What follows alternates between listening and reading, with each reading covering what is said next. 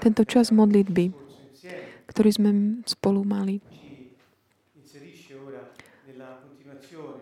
nás tak, tak vovádza do tého pokračovania tejto dôležitej témy, ktorú niekedy si myslím, že keď, keď sa tomu venujeme len tú hodinu, niektorí vidia len niektoré videá, nie celú sériu. Môže to Mm, byť také, nestačí len jedna časť, treba si to vypočuť Ale pozrime, trošku začneme odrazíme sa o to, čo sme hovorili minul. Hovorím tým slovom bitka v mysli. Čiže to není bitka mysle, ale bitka v mysli. Čiže nie je to nejaký boj, ktorý bojuje proti našej mysli, ale je to nejaký boj, ktorý sa odohráva v našej mysli, kde tie sily zla spôs- e, tak vyvolávajú také pyšné myšlienky a vytvárajú si také rôzne mm, pevnosti takým našim nevedomým súhlasom a spôsobujú nám také správania a presvedčenia,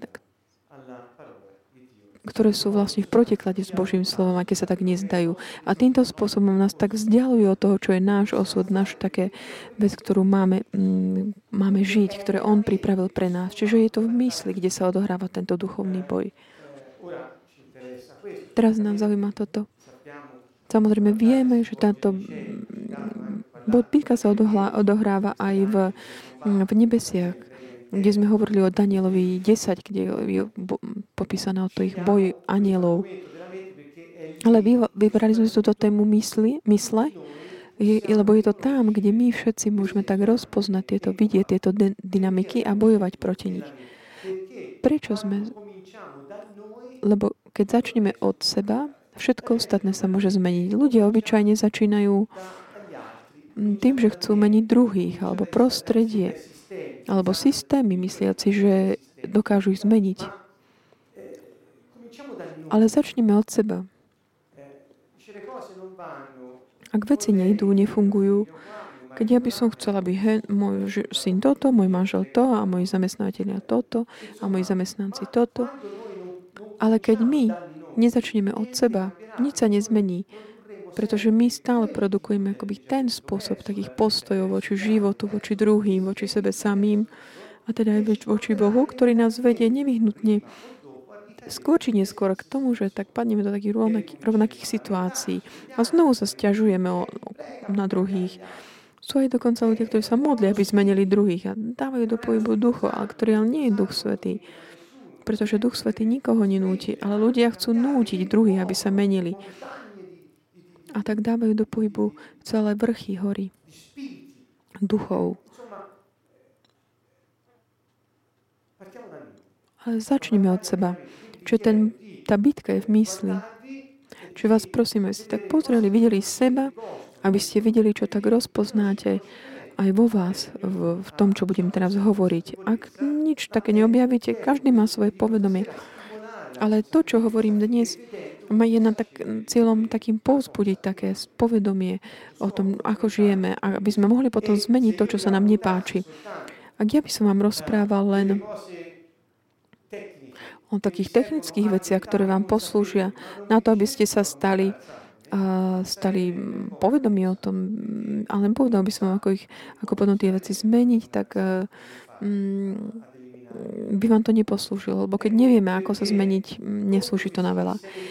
Po vese Efezanov 6.12, kde píše, že náš boj je proti duchom, nie proti ľuďom, lebo sú orga, takí démoni organizovaní v hierarchiách, ktorých, proti ktorým treba bojovať. Pavol hovorí, náš boj je proti ním, do Korintianom 10. Hovorí o tomto boji a o zbraniach, ktoré máme, aby sme ničili tieto pevnosti. A na konci Pavol tiež potom ešte hovorí v inom liste, bojoval som dobrý boj. Takže Pavol hovorí, proti, hovorí o boji proti duchom a hovorí aj o pevnostiach mysle a hovorí aj o, po, o takom pokorení takých pyšných myšlienok, ktoré sa stávajú proti bozno, uh, poznaniu Boha. Dnes večer vám budem hovoriť o prípade Adama. Je to meno um, také vymyslené, aby som mohol vám porozprávať o tomto príbehu. Adam bol syn emigrantov a narodil sa v zahraničí. Mal bratov a sestry, tam, ktorí žili tam doma a 6-ročný ako 6-ročného ho poslali domov. Do prvých mesiacoch života toto dieťa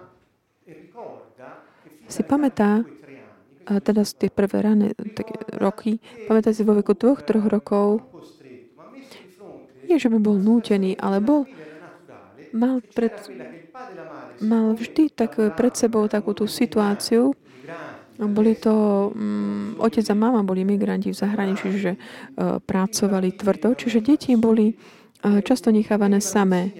A učili ho od malička, že sa má starať o takých mladších uh, súrodencov. Čiže on si pamätá, že už v roku troch rokov si pamätá otca a mamu, ktorí sa pripravovali, idú do práce a on a jemu uh, hovorili, že má sa starať, postarať o mladších súrodencov. Toto si on pamätá. A čo vnímal a čo mu tak zostalo z detstva. Mhm. Bez ohľadu na to, či tam boli ešte nejakí e, dospelí, ale on si toto takto zapamätal. Čiže on od malička sa takto učil mať zodpovednosť za druhých a ochraňovať maličkých. Čiže vlastne ako by prežil to detstvo bez toho, aby vnímal to detstvo. Toto všetko bolo tak doprevádzen takou veľkým moc, silným uh, takej povinnosti, ktoré mu tak garantovalo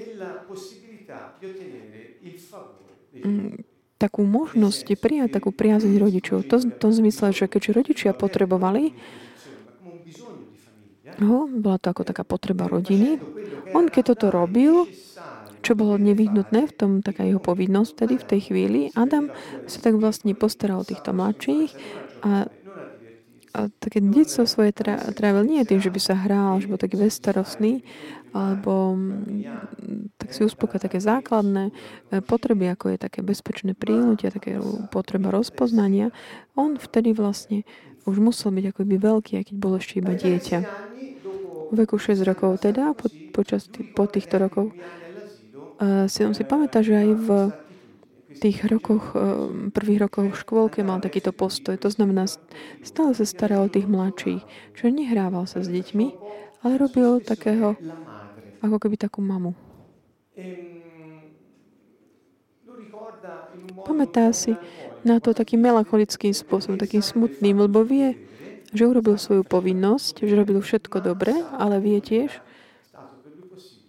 že pre neho nebolo um, umožnené mu ako by zrieť rásť ako ostatní. Potom opäť teda v tom veku 6 rokov rodičia si ho zavolali a spolu s ostatnými deťmi spolu so starou mamou, ktorá prišla z eh, ich pôvodnej krajiny a poslali ho so starou mamou nazad do, aj s deťmi. Hovorili mu, choďte teraz vy, a vy a my prídeme po niekoľko dňoch. Ale v skutočnosti sa to neudialo, pretože plán rodičov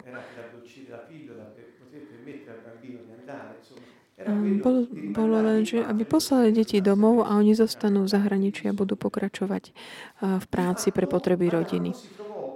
A teda Adam sa našiel taký katapultovaný do inej krajiny so starou mamou bez rodičov a musel vždy starať, starať o tých maličkých, o mladších súrodencov už od, mm, do veku 12-13 rokov, lebo dovtedy rodičov znovu nevidel. Keď, keď mal toľko, teda 12-13 rokov, rodičia sa vrátili tiež.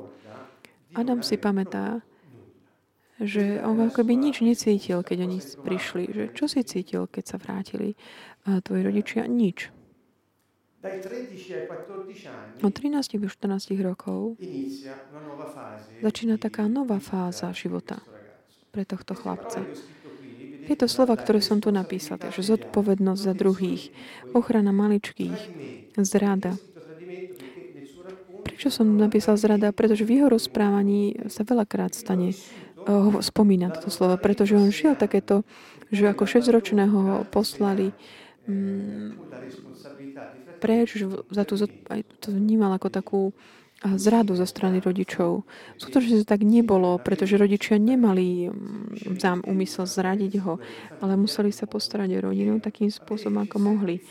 Čiže vždy je taký rozdiel medzi tým, čo človek robí a čo druhé vnímajú, obzvlášť keď sa jedná o deti, ktoré mm, sú maličké a rastú. Toto je pravda. A to je pravda pre všetkých nás, že a keď my napríklad vnímame niečo v nejakej situácii, nie znamená to, že že sme pochopili už pravdu o tom. To, čo sme vnímali, sme vnímali my s tou našim príbehom, tam našim našim spôsobom, ako čeliť situáciám. Toto som chcel zdôrazniť, pretože to je veľmi dôležité. Mnohí totiž to pripisujú ako keby to, čo oni si myslia, že to je pravda absolútna, že tak rozmýšľajú druhý. Ale toto môže spôsobiť naozaj také nebezpečné situácie. Čiže tento tento chlapec teda vnímal toto ako takú zradu. Aj takéto vzdialenie sa, oddiel. Často sa toho mhm, opakovalo v jeho rozprávaní.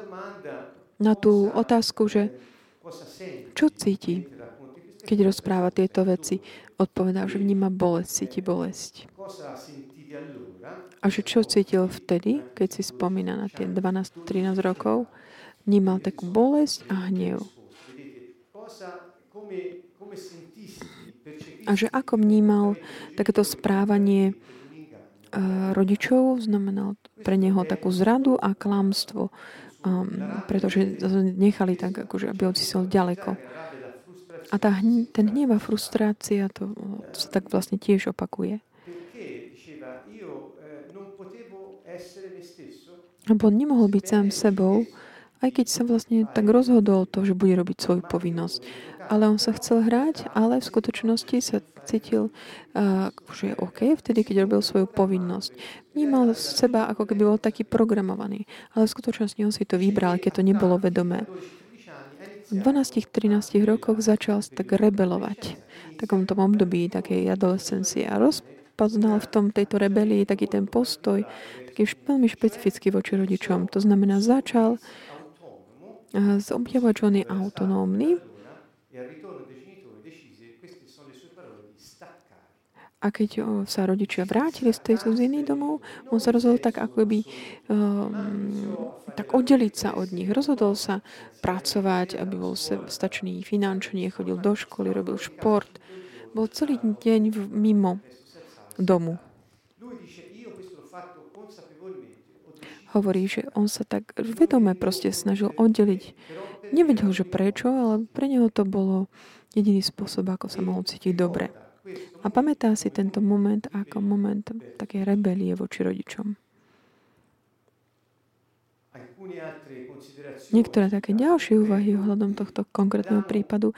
Adam hovorí také, že nič, nič o tá, čo sa týka jeho, jeho emócií. Že čo si tak pamätá emotívne?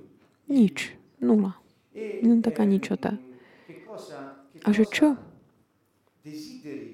po čom tak túži, čo je jeho potreba, alebo čo by chcel zmeniť z toho, čo robí. Odpovedal tým, že povedal, že už nechcem robiť to, čo robím. To znamená, môj život, v mojom živote neviem prečo. Um, toto povedal ešte pred tým rozprávaním.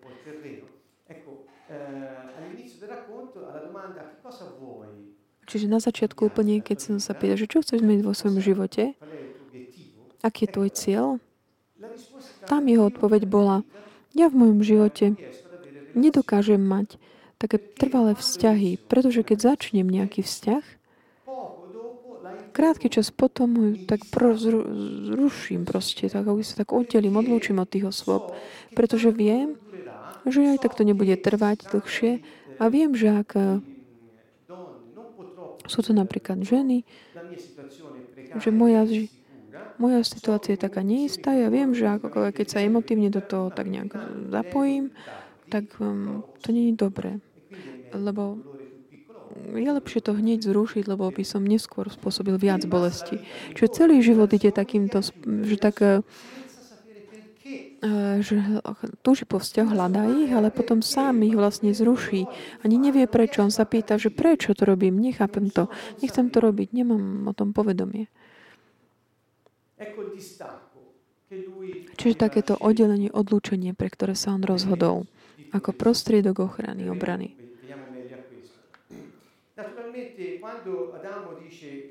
Keď ten Adam povedal, že on tak niečo tieto vzťahy ruš, zruší ich, skončí, aby mm, ľudí akože ochránil, že aby netrpeli, a chápeme dobre, že to je také jeho spôsob, odvodnenie alebo ospravedlnenie, ktoré umožní tomuto človeku cítiť sa OK, že on je OK, v poriadku, že len takú maličku bolesť teraz spôsobí, že je to pre dobro druhého.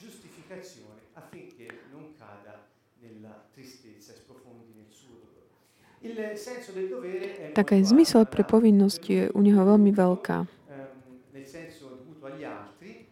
U neho všetko súvisí s tým, že čo má takú povinnosť voči druhom. Lebo to je pre neho také prirodzené. Čiže tá prirodzenosť tohto človeka je tak, že musím robiť to, čo druhým sa páči, podľa v súlade so situáciou, inak nie. Čiže toto je tá situácia, v akej sa on ocitol, žil, keď mal približ, stále ešte vo veku asi 50 rokov. A to bol ten moment, kedy sa cíti, že prečo som takto žil, prečo takto fungujem. Hovorím tu o pevnostiach mysle. A vy už z tohto rozprávania viete pochopiť, vidíte?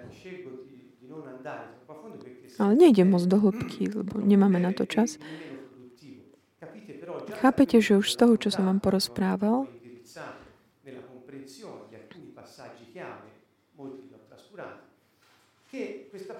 že tento človek sa nachádza. ako keby bez toho, aby to vôbec chcel, proste robí určité rozhodnutia, ktoré ho vedú k tomu, že je taký nešťastný život, že je také neistote v izolácii. A to sa mu nepáči.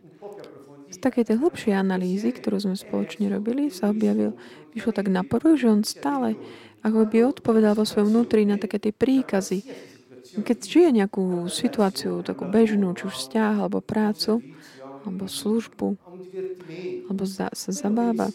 To, čo sa je tak mu vnútri spúšťa, je ako keby taký silný príkaz v ňom. Buď zodpovedný. Hľadaj, sa, snaž sa zapáčiť. A snaž sa. Buď silný, pretože muži neplačú.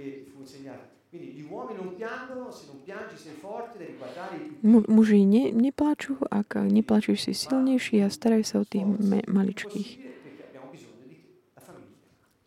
Rodina ťa potrebuje. A tiež sme tak uh, si špecifikovali, zapísali aj také tie zákazy, ktoré on žil. Nebyť primeraný svojmu veku.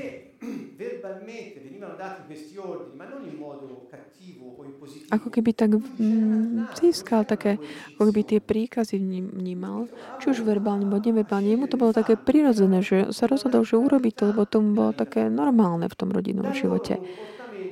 A z ich správania, do správania ľudí, takých neverbálne, tak rozpoznal, že vnútri ako keby mal také mm, silné zákazy, ktoré mu hovorí, že ne, nemá byť primeraný v svojmu veku a nemá cítiť a nepatriť. Nemá patriť nikam. Čiže to boli také neverbálne uh, správy, ktoré mu boli odozdávané. Kým tie, také tie verbálne boli tie príkazy, ktoré buď silný, buď zodpovedný, snaž sa zapáčiť. Ale také normálne potreby dieťaťa popri tom jedení a pití sú aj také existenciálne potreby a to je taká potreba takého bezpečného prilnutia, takého, takého rozpoznania osoby, alebo také seba rozpoznania, seba určenia. Také, tá, že aby môcť sa dôvero, môcť dôverovať ľuďom, ktorí sa o neho starajú a tak teda a tú istú dôveru potom a, vložia do toho vzťahu lásky. Mnohí poznajú túto teóriu takého attachmentu, v takých tých, len stručne povedané, je to teda základná potreba človeka. Cítiť sa milovaný a milovať. Neviem, či už tu vidíte v tom taký, čo povedal Ježiš, vlastne milujte sa navzájom. Teraz po 2000 rokoch vlastne uznávajú, že základnom teóriu pedagógie, psychológie, vlastne táto teória attachmentu. Čiže keď sa milujú navzájom, je tam tá bezpečnosť, bezpečie v tých vzťahoch. Čiže nemusíš byť v taký, žiť také obranné a nemusíš sa chrá, ochraňovať, alebo nemusíš e, vyžadovať, alebo vyžadovať, že by druhý bol určitým spôsobom, alebo urážať ho. Také, taká dôvera a vernosť sú v týchto vzťahoch. Toto je uznávané tak všeobecne ako taká základná potreba ľudskej bytosti, láska. A spolu s tým také, aj také určenie, také rozpoznanie, že, rozpoznanie že, že funguje, že existuješ, že zač- zakúšaš emócie a tak ďalej, rozhoduješ, ale tiež také seba určenie, ako keby vedieť, mať také povedomie o tom, kto sme, o sebe samých, aký sme. Nie taký, ako chcú druhý, ale aký sme. To je tiež esenciálna potreba človeka. Pretože ak človek nezistí, kto skutočne je, nemôže byť nikdy tým, taký, ako, ako bol stvorený. A vždycky bude sa správať len tak, ako druhý, alebo o to prostredie, bez, nie tak nevedome, ako mu tak podsúvali, ako má byť. Ako to je v prípade Adama. Čiže takéto dve základné potreby vidíme, že u Adama um, neboli mu uspokojené. V ňom a v tom prostredí okolo neho. Nie je tak nejak vedome, ale jednoducho, ako sa... Lebo veci takto proste sa vyvinuli. V rodine sa takto správali a bolo im to tak prirodzené. Základná potreba človeka byť milované a byť prijaté mámou, otcom a takými mm, osobami, ktoré sú také, takými vzormi pre neho, takáto táto primárna potrebná ak, spôsobuje to, že ak ak sa cíti neisto, tak vlastne nemôže sa mu vyvinúť taká dôvera v tých ľudí, ktorí sa majú no post... Tá takáto téma tej ne, také neistoty, taká neistota tohto vzťahu, lebo nedajú, nevedia tak predvídať, ako sa on ho postať. Dnes sa to zdá, že ťa majú radi a zajtra nie. Čiže čo urobíš?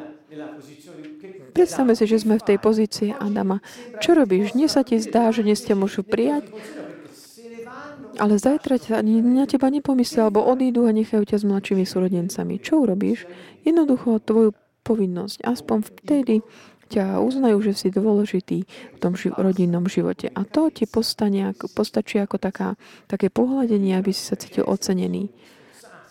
Čo taká, musíš sa tak snažiť byť, ako chcú druhý, nie preto, že oni sú zlí, ale preto, že to dieťa proste tak vníma, že toto je ten spôsob prežitia, tak si nejak nahradí takéto uspokojenie tej základnej potreby. Ako sa to deje, že vlastne toto to dieťa vníma takto. Nie všetci ho takto vnímajú, nie všetci majú rovnaké prostredie, ale ako to dojde k tomu? Je proste tam niečo, čo už od malička nás vedie k tomu, že robíme také rozhodnutia, ktoré sú vlastne len takou, ako by odpovedou, takou reakciou na prežitie v súlade s našou intuitívnou kapacitou.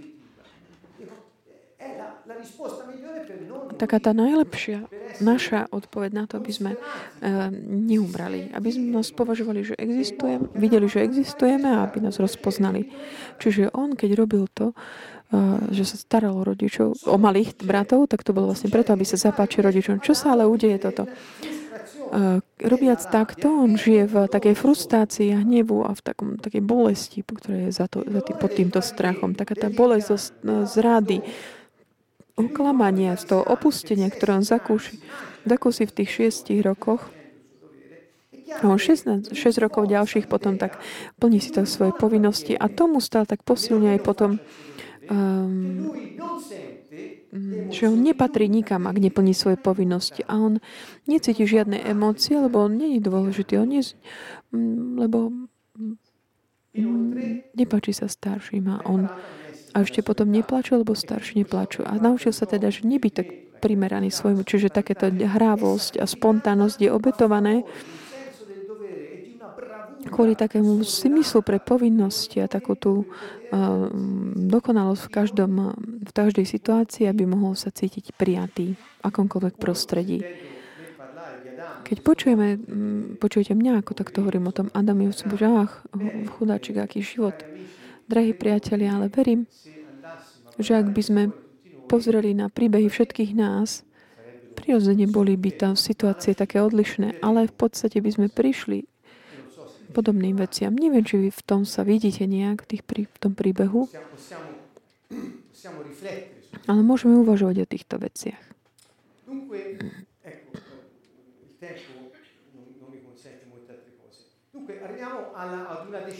Čiže prichádzame teraz k takému rozhodnutiu. Aké bolo Adamovo rozhodnutie, také reálne?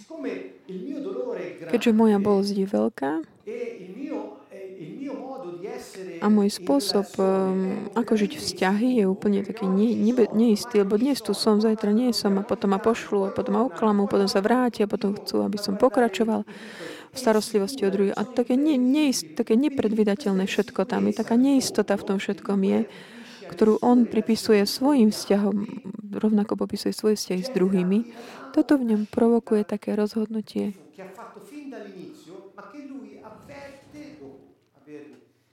Čo vlastne robil od začiatku, ale neskôr si to uvedomí.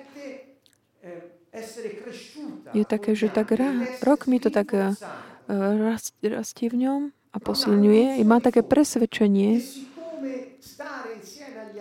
keďže spíť s druhými je neisté, je to v tom neistota, je lepšie vyhnúť sa tomu. Aspoň sa necítim zle potom. Toto bolo jeho rozhodnutie. Toho dieťaťa v tých časoch. Čiže nič necítim. Nechcem cítiť tú bolesť, čiže vyhnem sa takému vstupovaniu do intimných, blízkych vzťahov s druhými, ktoré by mohli aj vytrvať. Lebo ak ma oni potom zradia, ak ma opustia, ak nebudú môcť prostriedky na to, aby sa o mňa postarali a potom, potom čo? To bolesť je už veľká, tak ja sa radšej tomu vyhnem. Aby som sa neocitol v rovnakej situácii, že vy také sa tak oddelím od, od nich, tak odlúčim. Odlúčim sa skôr, čo najskôr ako môžem, aby tí druhí mm, netrpeli. To je také morálne ospravedlnenie pre seba, ktoré je veľmi prítomné u neho. Vyhnem zabezpečím tak, že druhý necítia tú bolesť, ktorú cítim ja. Čiže to je taký ten cukor, ktorý to tak akoby osla, takéto ospravedlňovanie. Ľudia žijú v podstate v takých rôznych ospravedlení. Každý deň v dôsledku týchto takých presvedčení našich spôsobov fungovania, ktorí vznikli kvôli situáciám, ktorý nikto nechcel alebo neprogramoval. Aj tak tieto situácie spôsobujú taký život, spôsob života, ktorý človek si potom chce tak nejak uľahčiť, osladiť, aby nemusel tak žiť. A tak je ten cukor, falošný na to všetko, je tá, tá ospravedlňovanie sa, vysvetľovanie seba, druhých situácií.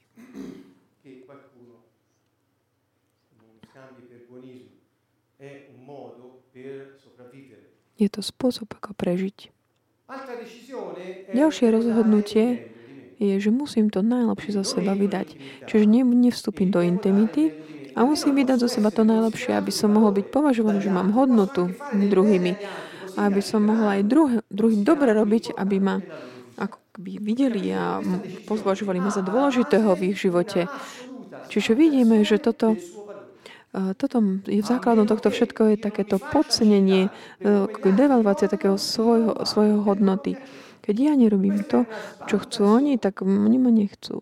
Lebo budú ma chcieť len keď budem robiť to, čo chcú. Povedal, povedal som minulé, aj hovorím, aj opakujem, nie, že každá myšlienka, ktorá, ktorom je také, mm, také znehodnotenie, ako by podcenenie seba, druhých alebo nejakej situácii, to sú vlastne také povýšenecké, pyšné myšlienky. Môžem povedať aj prečo vlastne hovoríme, že sú pyšné. Toto je niečo, čo pochádza tak z môjho srdca, tak vám to tak, zvážte si to vy, porozmýšľate. Ja vám hovorím, že sú to pyšné myšlienky, pretože už som vám prečítal minulé v štáte z písma, kde hovorí Boh, ako zmýšľal o človeku. On stvoril človeka na svoj obraz a na svoju podobu a dal dal im stvorenstvo do ruka, podá vládni nad tým, čo som stvoril. Jedz všetko, čo, čo chceš, ale pozor na toto. Daj pomenuj zvieratá. Čo dal mu takú korunu slávy, bol na čele všetkého a dal mu aj moc, delegovanú moc nad zemi.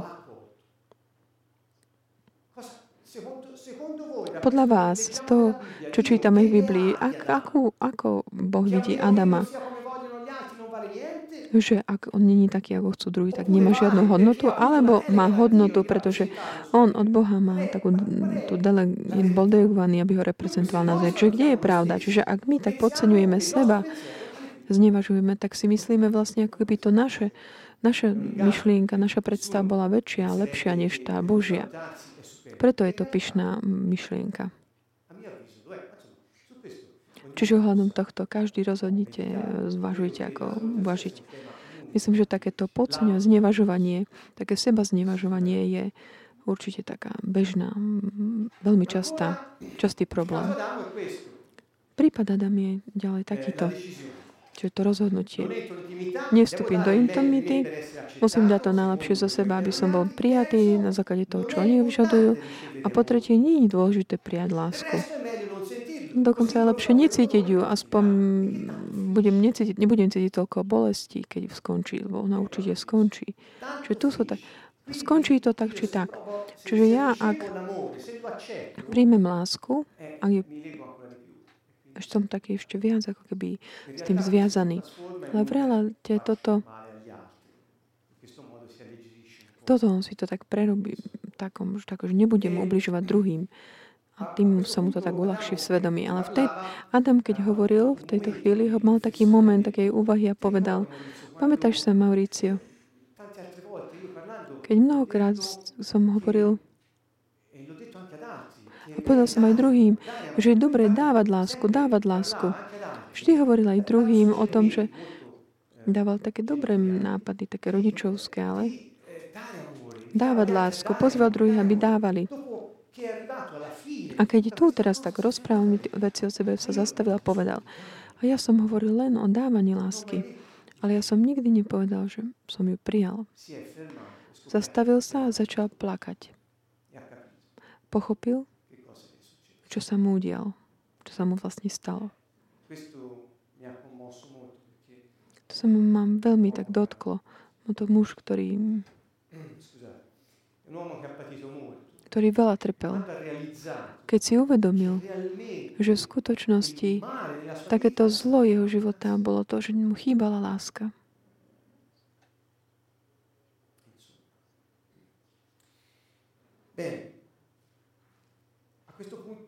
V tej chvíli Adam sa rozhodol, že on tak sa prerozhodne.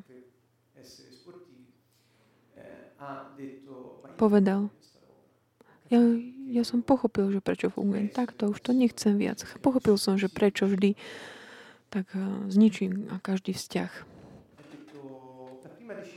Prvé rozhodnutie, ktoré robím teraz, je, že ja sa nehnevám na mojich rodičov, pretože som pochopil, pozná ich príbeh, pochopil som prečo sa to udialo. Pre nich to bolo také prirodzené, nežil to ako takú, také násilie a dokázal odpustiť rodičom tak automaticky. Tým, že ich prijal taký, aký boli. Pretože pochopil, že tie rozhodnutia vlastne on robil sám, nie tí druhý za neho.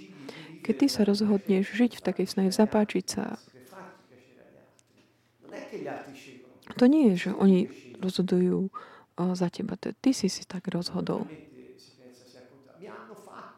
Ale obyčajte, že toto mi uro- nútili ma urobiť toto, alebo toto. Nie, ty si sa rozhodol takto.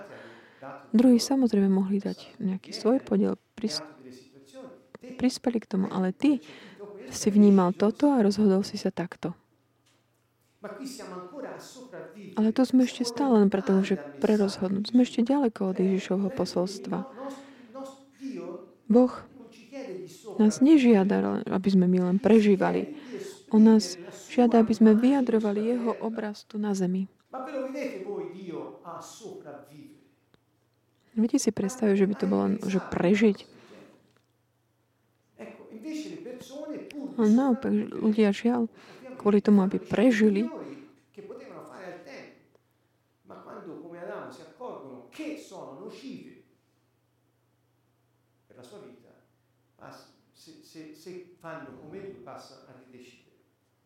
keď si uvedomia, že pochybili v živote, môžu stále prejsť k takému prerozhodnutiu. A on sa rozhodol aj tiež, že chce vstúpiť do takej intimity so sebou samým aj s druhými. On si uvedomil, že na to, aby udržal bež, taký bezpečný, trvajúci vzťah s druhými, na to, aby mohol rozvinúť taký vzťah dôvery. A v tom sa tak mm, videl, že môže dokonca aj začať príjmať lásku. Povedal, toto chcem. Prvom rade sa chcem naučiť milovať seba, pretože ak ja stále si tak tlačím na seba takým tým pocitom dvo- povinnosti, čo z toho ide na vonok? Nič. Nič. Ďalej povedal niečo také naozaj veľmi pekné, ktoré ma znovu tak, sa ma tak dotkla. Povedal, že chcem začať sa odraziť od toho, kde som sa tak oddelil. Bolo to veľmi dôležité, tam, kde som sa odlúčil. To bolo naozaj správne. A kde sa toto udialo? To on povedal, vtedy, keď som sa tak oddelil od mojich rodičov. S nimi som sa, pri nich som sa naučil, že necítiť, robiť len svoje povinnosti. Čiže chcem začať od nich, aby som sa s nimi tak zažil také zmierenie. Ja sa na nich nehnevám. 32 rokov nehovoril s otcom kvôli tomuto. Čiže situácia nie je až taká výnimočná. Mnohí podobné situácie žijú. Čiže on povedal, znovu, tak znovu začnem ten môj vzťah s mojimi rodičmi, povedal. Takéto, že vstúpiť do intimity s druhými, to urobím, že postupne, ale pomaličky. Povedal, áno, samozrejme, lebo musíš sa tak chrániť, ale mal, aby tá dôvera tak postupne ti rástla v srdci. On povedal, nechcem ju uh, odmietať, pretože viem, že tá moja stratégia tak odlučovať sa, že bola taká detská. Čiže tu sme skončili náš rozhovor takýmto úvahou, že láska je to, čo dáva život a láska je to, čo ho udržuje a láska je to, čo uzdravuje. Pozreli sme sa na seba, objali a on začal plakať.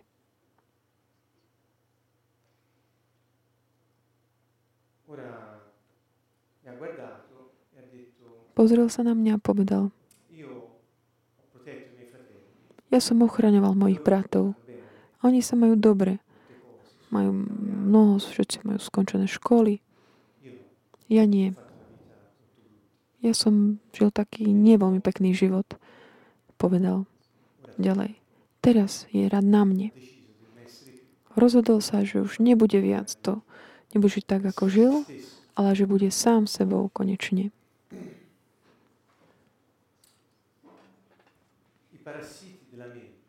Parazity mysle. Z toho príbehu, ktorý som vám porozprával, vám bude určite jednoduché pochopiť, že jeho mysel že jeho mysel oby, ob, obývali také tí parazity, také tie myšlienky, ktorí sa mu tak stále tak mm, mleli hlavou a ktorí sa mu ponúkali rôzne také ilúzie, aby mohol ako byť rozpoznaný, tak popierajúc svoju prirodzenú svoju osobu tým, čo sa mu zdalo, že to prostredie od neho vyžaduje. Rozhodnutia, ktoré prijal v detstve, sú takým prostriedstvom, prostriedkom, aby si tak eh, odmietol, vzdialil od seba nejaké inú emócie, ktoré sú bolestivé. Napríklad v neho bolesť. Čiže on ne, on naš, nedokážal sa zbaviť toho, tak našiel si stratégiu, ako sa tak ako pochovať určitý spôsob, ako prežiť. A táto stratégia tohto dieťaťa, on ju potom tak posul, posilňoval. Zakúšal to mnohokrát. Náš ocitol sa situácia, ktoré si vybral si priateľov, situácie, kde stále dal do, do, do pohybu takú tú istú dynamiku, taký ten, to isté také predstavenie v odzovkách takúto stratégiu dieťaťa bola opakovaná aj v dospelom veku stále. Keď mu pri, prídu podobné situácie ako tie, v ktorých uh, si urobil, prijal tie pôvodné rozhodnutia. Keď príde napríklad ľudí, že má mať uh, napríklad nejakú, nejaký blízky vzťah, tak radšej to zruší hneď, Dokonca napríklad rozprával, že ja si už ani nespomeniem na meno uh, tej ženy, s ktorou som bol napríklad ešte 6 mesiacov dozadu. Všetko si tak zruší v mysli, aby necítil bolesť. Čiže ako keby v, nej, jeho mysli stal nejaký parazita. Keď on sa ocitne v situácii, sa niečo spustí v ňom, je tam taká, taká pevnosť, ktorá keď sa to spustí, tak uvoľní ako keby tých parazitov a tí ho tak mm, ako keby konzumujú.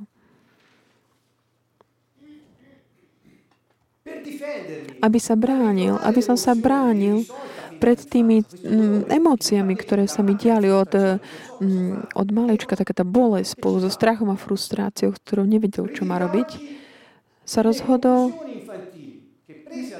a videl, že tie presvedčenia, ktoré mal prijal vtedy, ako by boli stále aktuálne. To znamená, žiješ nejakú situáciu, ktorá ako keby neexistovala na to, aby proste stále mohol používať tú stratégiu, ktorú si vtedy rozhodol, pre ktorú sa rozhodol.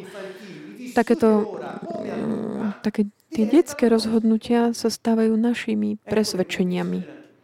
To sú presvedčenia mysle, sú, sú tie parazity, ktoré sa formujú takým posilňovaním týchto stratégií prežitia, ktoré od malička sme používali, aby sme necítili nejakú bolesť, niečo zlé, aby sme, alebo aby sme boli prijatí.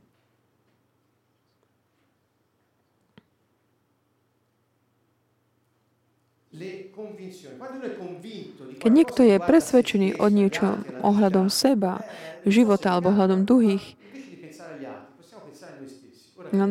môžeme tak rozmýšľať nad sebou.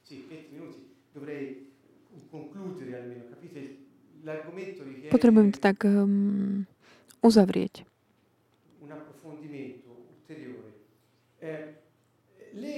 Vyžaduje sa také prehlbenie, takéto presvedčenie, presvedčenie, ktoré mi opakovane, keď sa nám už formuje, tak opakovane ho nasledujem tak v živote, keď sa ocitnem v nejakej situácii.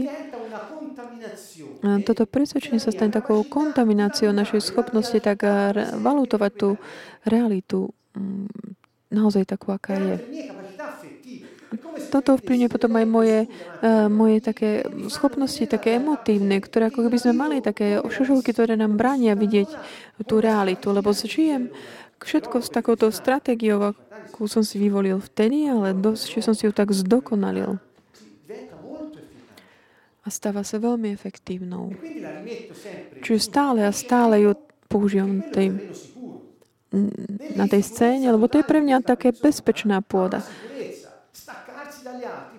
V tej takej neistote má tú istotu, že sa keď sa oddelí, od, akoby odlučí od druhých, necíti nič. To je jeho bezpečie. A to je jeho aj presvedčenie. A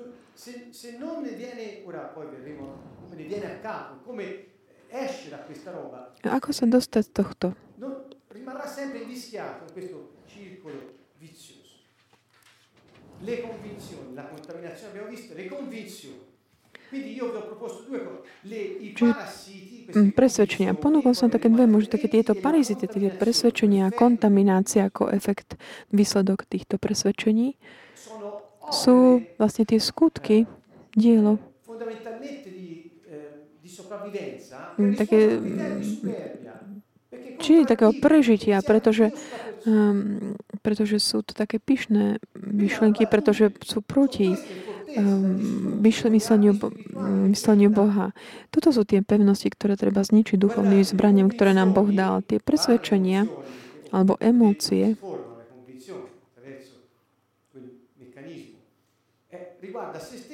sa týkajú seba samých druhých a života.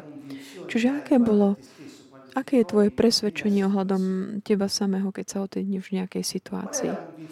Aké je to presvedčenie, ktoré máš o druhých alebo o, o živote? Adam, o čom bol presvedčený, keď začínal, vstupoval do nejakého vzťahu, nejak, napríklad mesiac už poznal nejakého človeka?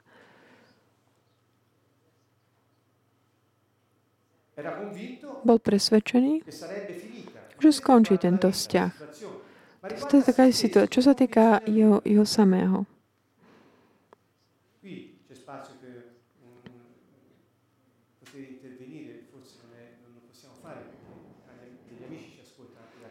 Tu je taký priesok, kde by sme mohli tak každý povedať, ale možno nemáme na to čas. Takže boli to jeho presvedčenia, ktoré ho viedli k tomu, že on si myslel, že on nedokáže prijať lásku.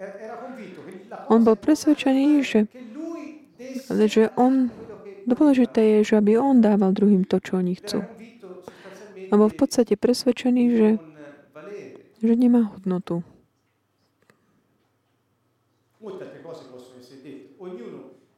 Aj mnoho ďalších vecí by sme mohli tom povedať. Ale o čom bol, mm, ako bol presvedčený, o čo myslel, ako zmyšľal druhých. Bol presvedčený, že oni aj tak, že potom budú cítiť bolesť. O sebe bol presvedčený, že on ne, ne, nemôže dať istotu druhým, že ja ne, neponúkam, bez, lebo potom sa tak odlúčim od nich. Čiže v začiatku bol na to tak na, nasmerovaný. Ak niekto má takéto presvedčenia, aký život potom, o čo, aký je presvedčený o život, že život je neprestajné také odlučovanie sa od všetkého a necítiť každej situácii. To bol ako by taký jeho osud, ktorým on tak kráčal. Je to také ako diabolské koleso. To sú tie presvedčenia. Čiže keď sa toto spustí, celý človek sa tak ako keby mm, predisponoval na to, že on sa tak aj navonok pres, prejavuje. Ako by tie má správania, ktoré vlastne sú v súlade s tými jeho presvedčeniami. Medzi týmito, tým správaním a tým, čo sú také ďalšie zložky, prvky, je také tiež, že človek začne, keď sa mu mm, pres, pustí takáto presvedčenie, tak on si tak vytvára taký film. Tá fantázia, taká schopnosť predstavivosti, ktorú máme, je vynimočný dar, ktorý nám Boh dal. To znamená vedieť si predstaviť taký ten rozvoj, ako sa situácia vyvinie. Ale ak nejaké presvedčenie nám spustí túto predstavivosť, ako taký film, ako skončí tento film? Ako pre neho, že on zostane sám.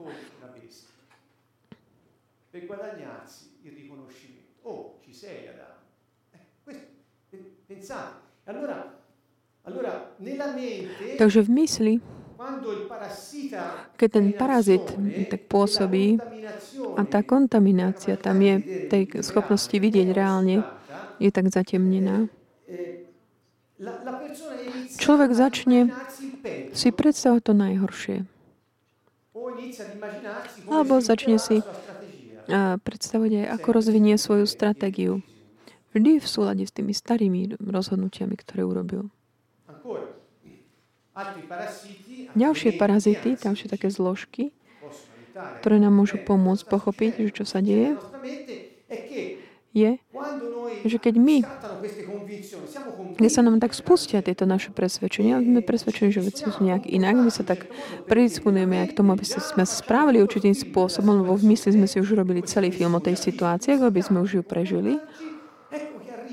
Prichádzajú nám spomienky, emotívne spomienky v tej chvíli si pamätáš emotívne tú bolesť alebo hnev, alebo to iné, keď sa ti udialo vtedy, keď si bol mm, tak mm, sa naviazaný na otca mama, ale oni ťa poslali preč. A takisto mnoho takých ďalších situácií sú ako tie uh, spomienky, ktoré prídu ako taká spätná väzba a oni ti prídu a tak posilnia a presvedčia povedia, áno, je to tak.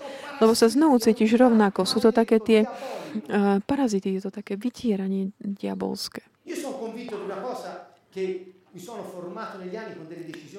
Že ja som presvedčený o niečom, čo som si celý život tak vytváral, bolo to posilnený rôznymi spomienkami.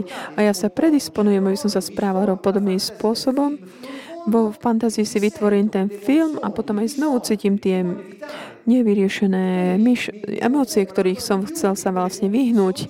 A to mi znovu potom potvrdí to, že tie moje presvedčenia sú pravdivé. A takto sa to krúti stále. Som ako vo väzení. Som v systéme vydierania, a som vlastne v rukách tých kontaminácií, tých parazitov. Tieto spomienky, také potvrdzujúce, posilňujúce, alebo neposilňujú to presvedčenie, nie sú to len emotívne. Oni sa stavujú takým oni sa stanú vnútri ako keby takým potvrdením toho. Znovu cítiš smútok, strach. Čokoľvek to je, a ono ti to povie, že to je dôkaz toho, že si v rovnakej situácii, že jediný spôsob, ktorý bezpečný poznáš na to, ako to vyriešiť, je ten starý. A tiež aj také ospravnenia tejto fázy sa stávajú takým posilnením presvedčenia. Samozrejme, je dobre byť presvedčený o tom, to je lepšie sa tak odlúčiť hneď, lebo tak aspoň budem cítiť, budú aj druhý cítiť menej bolesti. A to je také znovu posilnenie toho presvedčenia.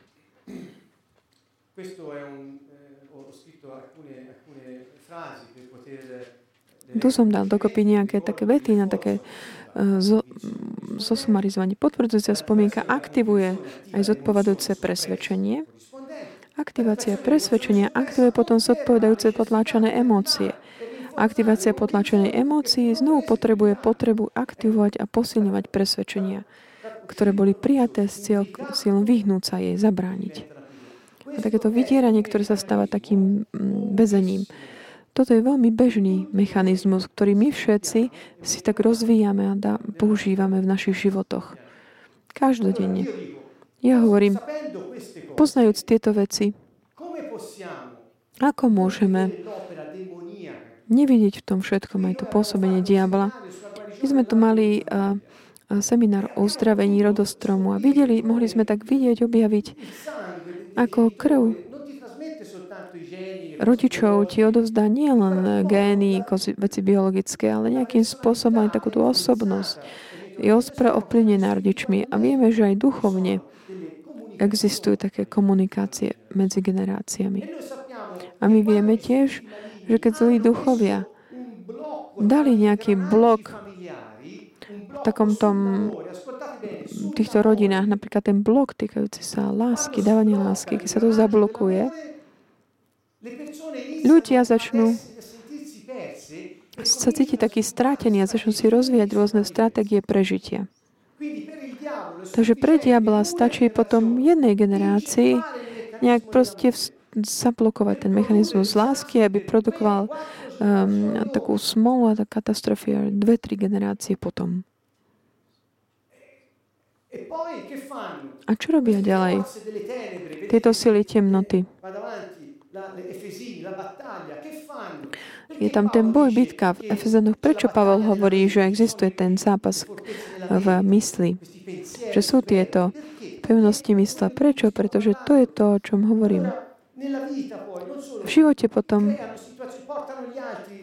vytvárajú situácie, ale vedú aj druhých, že sa správajú voci človeku určitým spôsobom, aby boli posilnené tie ich presvedčenia, ktoré sa, ich rozhodnutia, ktoré sa stanú presvedčeniami. Diabol môže podsúvať myšlienky v našej mysli, ktoré nám tak posilňujú tieto veci. Také rôzne elastické, elasticita takej tej emócii. Vidíme veci, ako by boli dnes, ale to nie je pravda. Keď, a to snaží sa ti tak povedať stále. Vidíš, je to naozaj tak. Je to demonská, no, demonské dielo.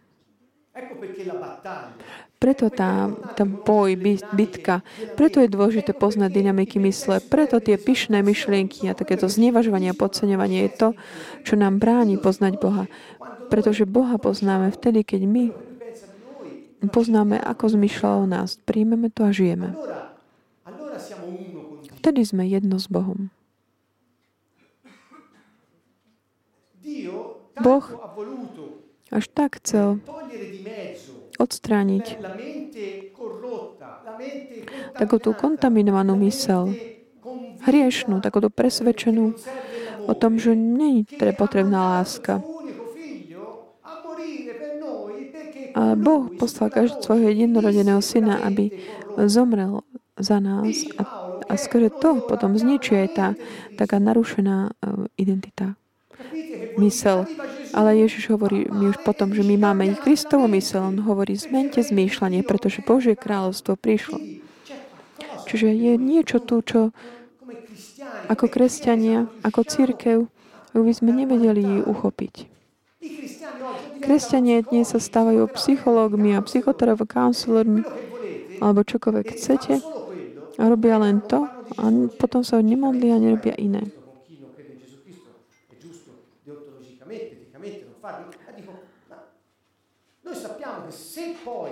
Keď robíme takéto, ale my vieme, že keď toto poznáš, keď bojuješ potom proti tým pevnosti, pevnosti, ale keď potom ne, nebuduješ tohto, človeka v Kristovi, tak na druhý deň znovu môžu tie rôzne um, pevnosti znovu povstávať.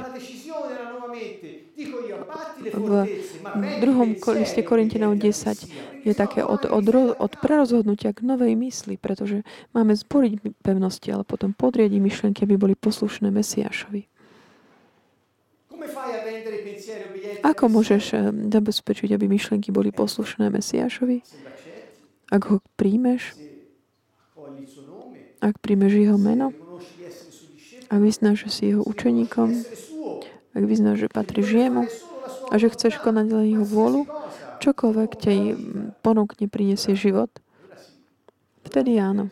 Vtedy sa stávaš poslušným myšlienkam Mesiáša. Inak nie. Preto taký telesný veriaci je vždy vždy pod vplyvom tej starej mysle, aj keď je už, má už znovu zrodeného mm, ducha.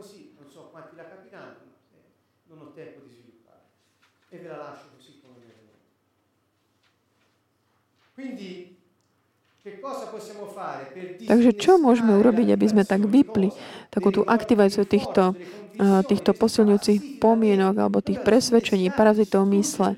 Ako ich tak vypnúť, zničiť? Kto zničil takúto starý spôsob zmýšľania? Bol to Ježiš. Kde? Na kríži. Keď zomrel s tým telom a s tým na, a reprezentujúc mňa a všetkých ľudí. Všetkých vekov. Čiže tam je mm, pôvod každej moci. Tam je pôvod života.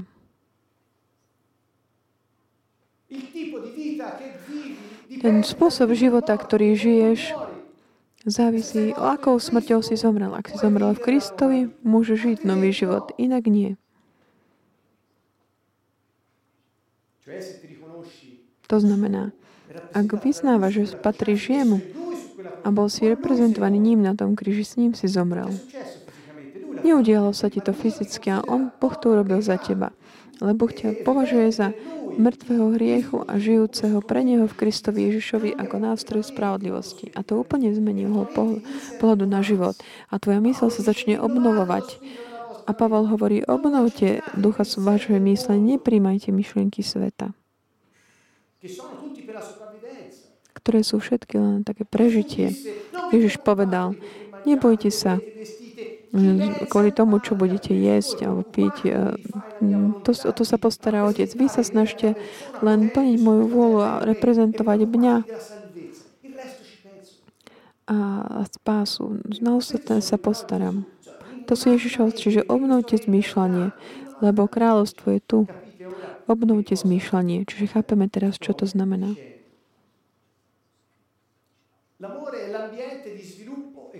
Láska je tým prostredím vývinu a upevnenia bezpečného attachmentu. A duchovný boj eliminuje aktiváciu tých parazitov. Keď my bojujeme vyháňame démonov, aby sme vyhnali týchto parazitov z nášho života, a keď budeme mať povedomie o tom, čo sú tieto parazity, ako sme žili tých mnoho rokov, môžeme sa rozhodnúť zmeniť a začneme, môžeme konať na duchovnej úrovni a vyháňať týchto, týchto potrelcov, ktorí zneužili tie situácie, ktoré sme žili vtedy, aby sme ich držali vo väzení.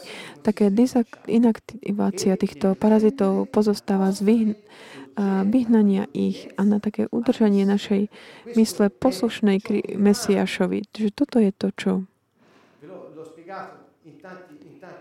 Vysvetlil som vám to mnohými spôsobmi počas týchto častí. Ak nebudeš dobrý boj, pri prvej príležitosti sa práve znovu aktivujú a tie um, presvedčenia znovu sa spustia. A my zostaneme pod vplyvom tých starých uh, presvedčení. Čiže keď kresťan povie, že není dôležité bojovať proti diablovi, buď neprečítal Bibliu, alebo nechápem. Je to, je to základné, fundamentálne, rovnako ako je fundamentálne žiť v spravodlivosti.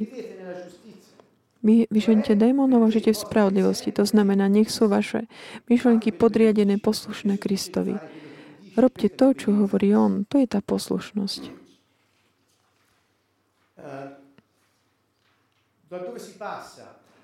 Mm, ako, čo je potrebné? Odpustenie, akceptácia tej bolesti. My nemôžeme si vytrhnúť tú bolesť. My nedokážeme si ju odstrániť. My ju môžeme prijať, akceptovať. Aj to je taká dôležitá vec. Pri, potrebné odpustenie, k dôver, od odpustenia k dôvere, nádeji, láske. Viera, láska, nádej. Viera nahradená slovom dôvera. To, čo zostáva na veky, je láska. Hovorí, lebo je to láska, ktorá zostáva. A Boh je láska, ako hovorí Ján. V takéto bezpečí, že pravda je stále s nami. Kto je, to, kto je ten, kto je taký, je vždy, že vieme, ako sa zachová v takom tej starostlivosti a prijatí nás a v takom ponúkaní svojej lásky. Stále k dispozícii prijať aj našu lásku, mať vzťah blízky, aby sme sa stali jedno s ním. Kto je takáto osoba vynimočná? Ježiš.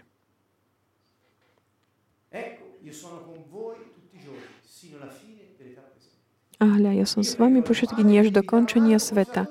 A ja poprosím Otca, a On vám dá iného tešiteľa, aby zostal s vami na veky. Ježiš a jeho duch nás nikdy nezdradia, sú stále s nami.